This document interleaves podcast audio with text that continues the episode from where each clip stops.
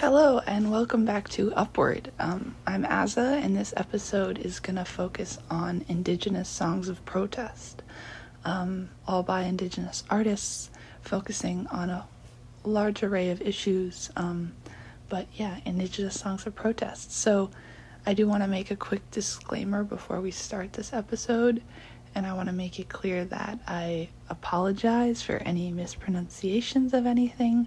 I'm really certain I'm going to mess things up, but um, I've tried to find the best way of pronouncing things, so I hope I do alright, but I know it will not be perfect, so thanks.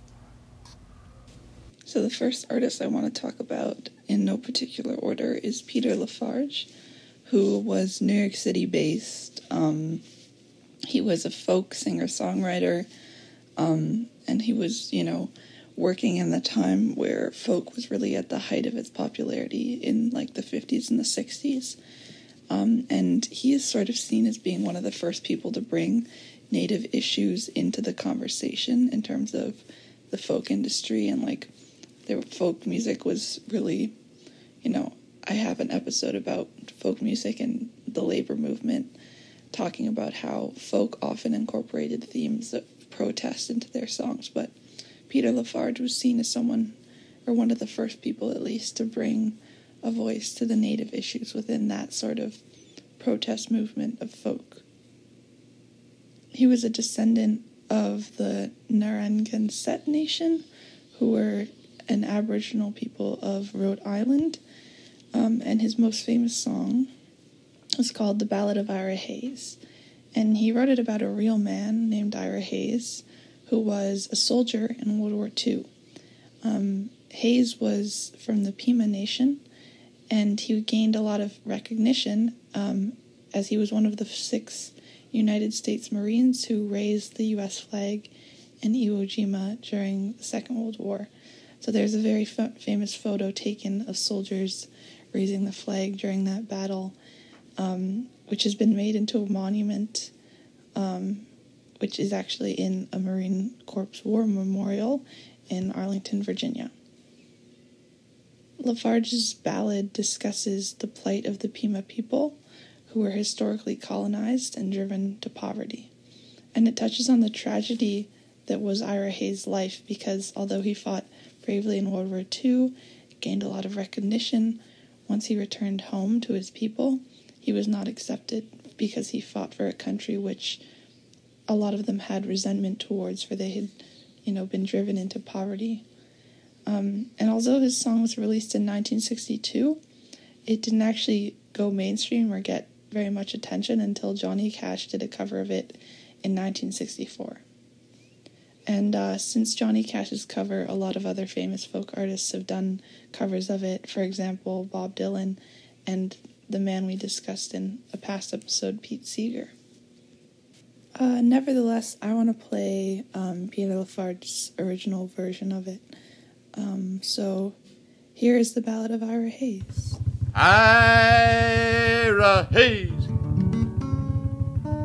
Ira Hayes. Call him drunken Ira Hayes. He won't answer anymore.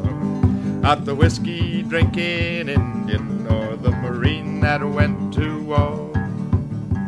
Gather round me, people, and the story I will tell about a brave young Indian you should remember well. From the tribe of Pima Indians, a proud and peaceful band who farmed the Phoenix Valley in Arizona land. Down their ditches for a thousand years that sparkling water rushed, till the white man stole the water rights and the running water hushed. Now Ira's folks were hungry and their farm grew crops of weeds. But when war came, he volunteered and forgot the white man's greed. Call him drunken Ira Hayes, he won't answer anymore. Not the whiskey drinking Indian or the Marine that went to war. Well, they started up Iwo Jima Hill, 250 men. But only 27 lived to walk back down again. And when that fight was over, and old glory raised, among the men who held it high was the Indian Ira Hayes. Call him drunken Ira Hayes, he won't answer anymore. Not the whiskey drinking Indian nor the Marine that went to war. Ira Hayes returned a hero, celebrated through this land. He was wined and speeched and honored, and everybody shook his hand. But he was just a Pima Indian, no water, no crops, no chance. At home nobody cared what Ira done, and when do the Indians dance? Call him drunken Ira Hayes, he won't answer anymore. Not the whiskey drinking Indian nor the Marine that went to war. Then Ira started drinking hard. Jail often was his home. They let him raise the flag there and lower it as you'd throw a dog a bone.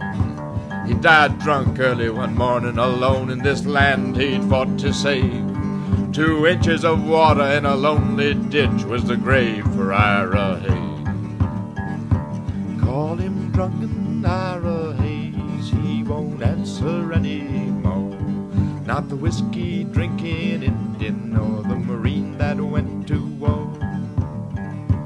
Yes, call him drunken Ira Hayes, but his lands they're still as dry, and his ghost it's a lying thirsty in the ditch where Ira died. Um, the next artist I want to talk about was extremely famous in the 1970s. They were an all native rock and funk group called Redbone, and their song Come and Get Your Love is incredibly famous. It reached top five on the US charts when it was released. Um, but they actually have another song called We Were All Wounded at Wounded Knee, which was released in 1973, and it did not chart in the US most likely due to the fact it was a bit controversial. It was talking about Native issues. Um, the song discusses the Wounded Knee Massacre, which took place on December 29th of 1890 in a place called Wounded Knee Creek, South Dakota. Um, and it was a domestic massacre carried out by seven by the Seventh Cavalry Regiment, and it is estimated that it killed around 300 Lakota people. So the song really emphasizes that this massacre will not be forgotten and that it had an influence not just on the people who were massacred but on generations and generations after that of indigenous people. The song is a declaration that those who remember will continue to sing the truth until it is heard. Um, and despite not charting in the US, the song actually hit number one in the Netherlands and made a lot of other charts in European countries. We were all wounded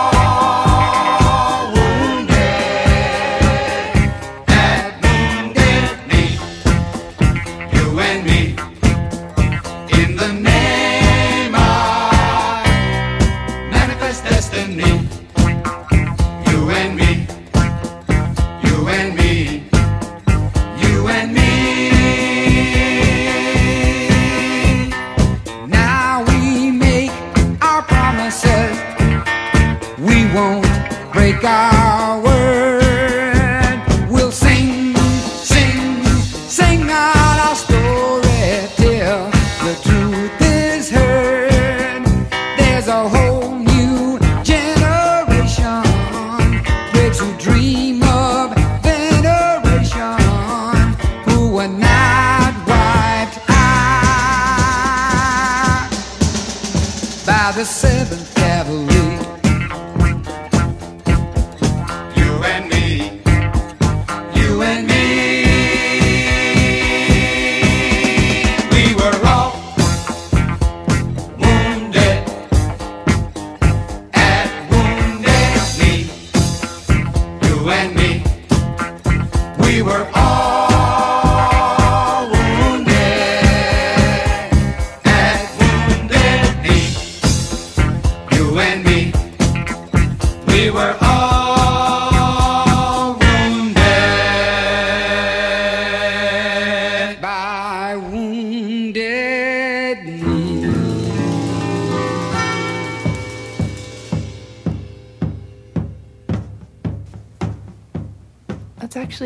Good transition into the next artist I want to talk about because one of the two songs I want to play by her is actually about the Wounded Knee Massacre as well.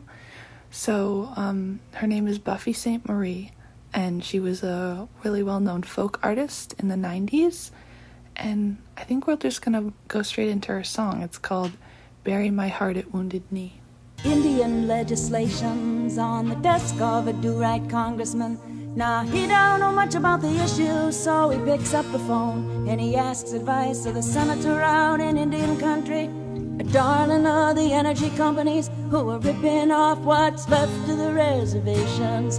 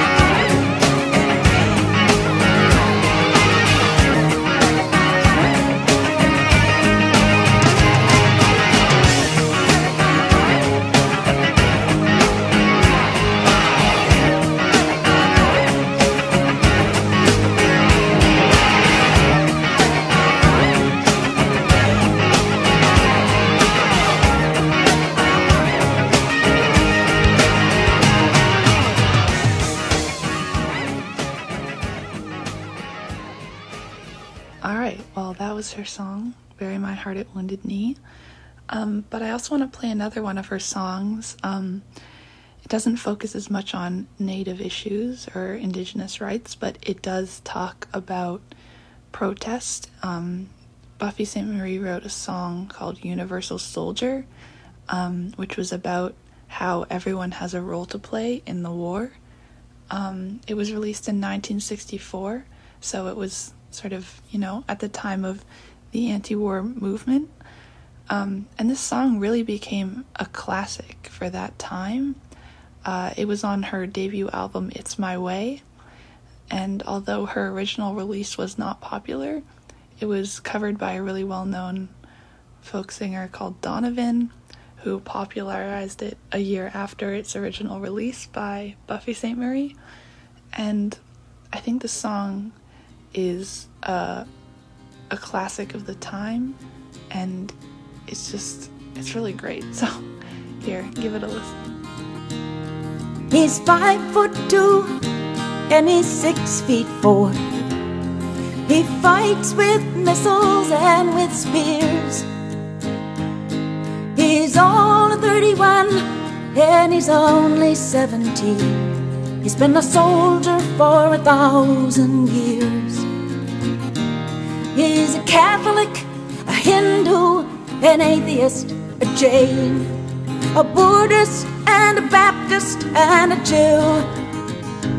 And he knows he shouldn't kill, and he knows he always will kill you for me, my friend, and me for you. And he's fighting for Canada, he's fighting for France, he's fighting for the USA. And he's fighting for the Russians and he's fighting for Japan. And he thinks we'll put an end to war this way. And he's fighting for democracy, he's fighting for the Reds. He says it's for the peace of all. He's the one who must decide who's to live and who's to die and he never sees the writing on the walls. But without him, how would Hitler have condemned him at Dachau? Without him, Caesar would have stood alone. He's the one who gives his body as a weapon to the war. And without him, all this killing can't go on. He's the universal soldier, and he really is to blame. But his orders come from far away no more. They come from him and you and me. And brothers, can't you see? This is not the way we put an end to war. Next up, we're gonna go to the 70s for a little bit. Um, there's just one artist I want to highlight called Willie Dunn, who was a Mi'kmaq filmmaker and singer songwriter. Um, and in all of his art, he often discussed Native issues. Um, but his most well known song, which was released um, as a single in 1973, was a song of protest called I Pity the Country, really just addressing indigenous existence and uh, all around talks about a multitude of issues. Um, but let's just give it a listen. I pity the country, I pity the state, and the mind of a man who thrives on hate. Small are the lives cheats and of liars, of bigoted news press, fascist town crier. Deception annoys me. Deception destroys me. The Bill of Rights froze me. In jails, they all know me. Frustrated are churchmen. The saving of soul men. The tinker, the tailor. The colonial governor. They pull and they pawn me. They're seeking to draw me away from the roundness of the light.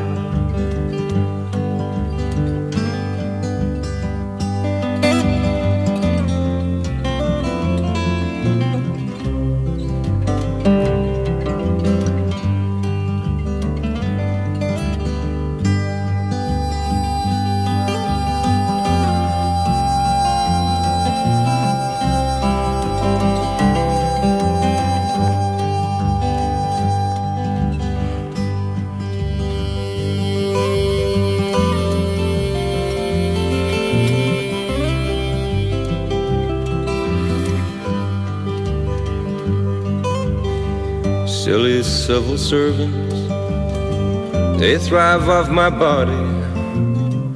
Their trip is with power, back bacon and welfare. Police, they arrest me. Materialists test me. Pollution that chokes me. Movies that joke me. Politicians exploit me. City life that jades me. Hudson Bay fleece me. Hunting laws freak me. Government is bumbling. Revolution's rumbling. To be ruled in impunity is tradition continuity. I pity the country. I pity the state and the mind of a man thrives on hate. The last specific artist I want to highlight is a band called No Fixed Address. They were um, quite popular in Australia as they were an Australian indigenous rock and reggae group in the 1980s. Um, they released an album called Wrong Side of the Road, on which they have a song called We Have Survived. And the idea of the song is that the existence of indigenous people in itself is a form of protest against the devaluing and oppression that their lives have faced at so many points in history. Um, in, in Australia, this song used to be and is still apparently used at a lot of protests and marches as the words resonated with the feelings of many who are indigenous in the country. The singer and songwriter um, of No Fixed Address, Bart Willoughby, was a Pitjantjatjara man who was even hailed by Bob Marley as being Australia's answer to rock and reggae. I really enjoy the song. Um, I hope you do too. Um, I can see how it became an anthem for a movement. Uh, so, yeah, let's listen.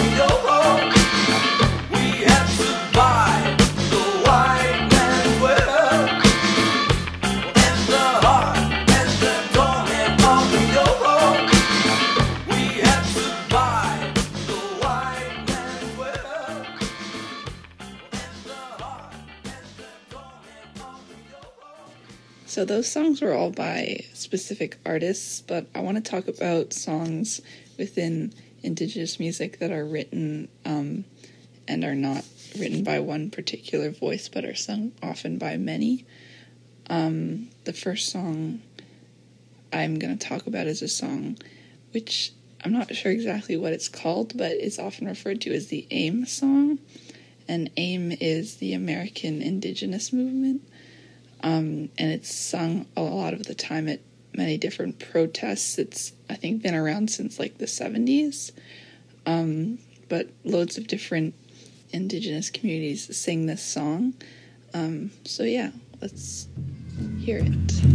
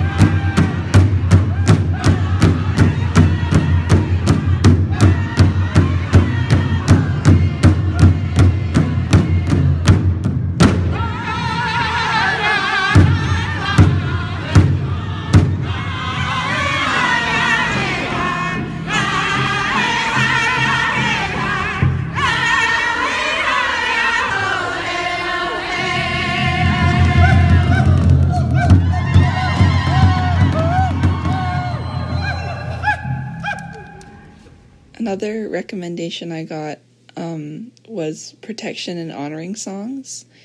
Uh, so they have songs in different indigenous communities that are songs of protection or honoring to specific people within that community. So, for example, there's songs that pay homage to the women within a community, and I'm going to be playing one of those songs. Um, it's a women's honoring song, and the one I've chosen, I really just chose because it's quite clear audio. It was hard to find ones that had like really good audio quality. And the lyrics listed under this video um, say that the song is saying, Women of all nations, you are the strength, you are the force, you are the healing of the nations. So let's give it a listen.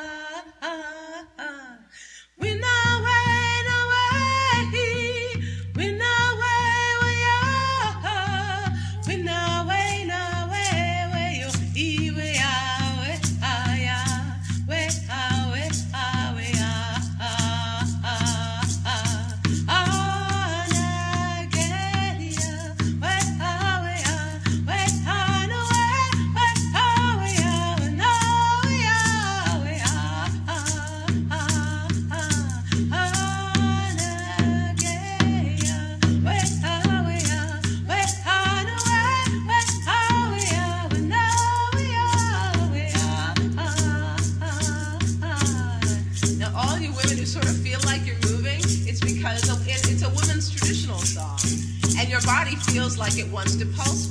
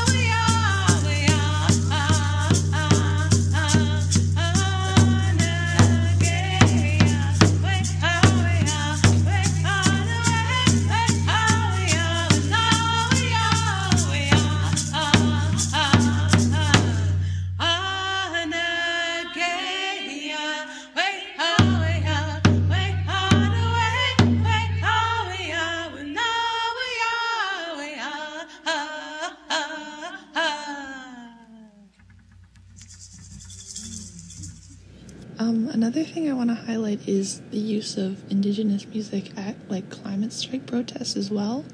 Um, one suggestion I got as well was uh, salmon songs, Um, and a lot of different indigenous groups have salmon songs. I've just picked one, uh, which was recorded um, for like a record, so it's good quality.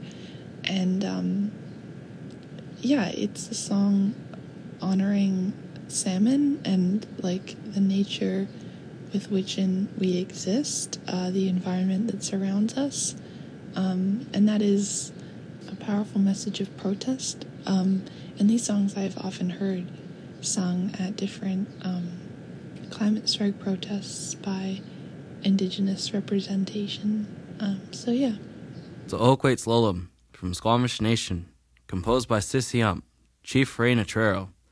We have a good time and give respect while we continue to gather the salmon. The Salmon Song.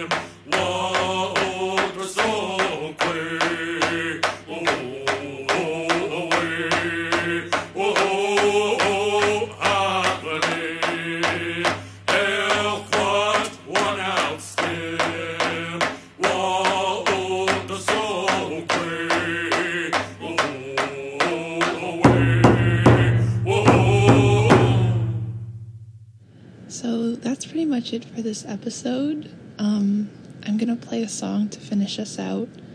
It is a woman's warrior song. So there is women's warrior songs for a lot of different indigenous groups.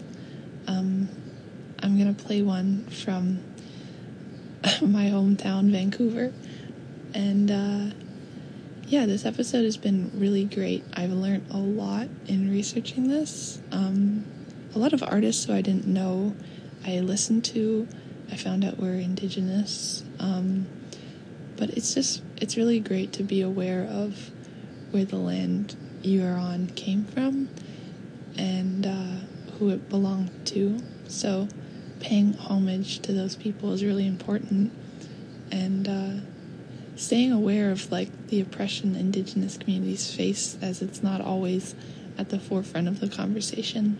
So, yeah, thanks for listening. Um, tune in next week to hear some more songs of protest. And I'm Azza. This was Upward. Thank you very much.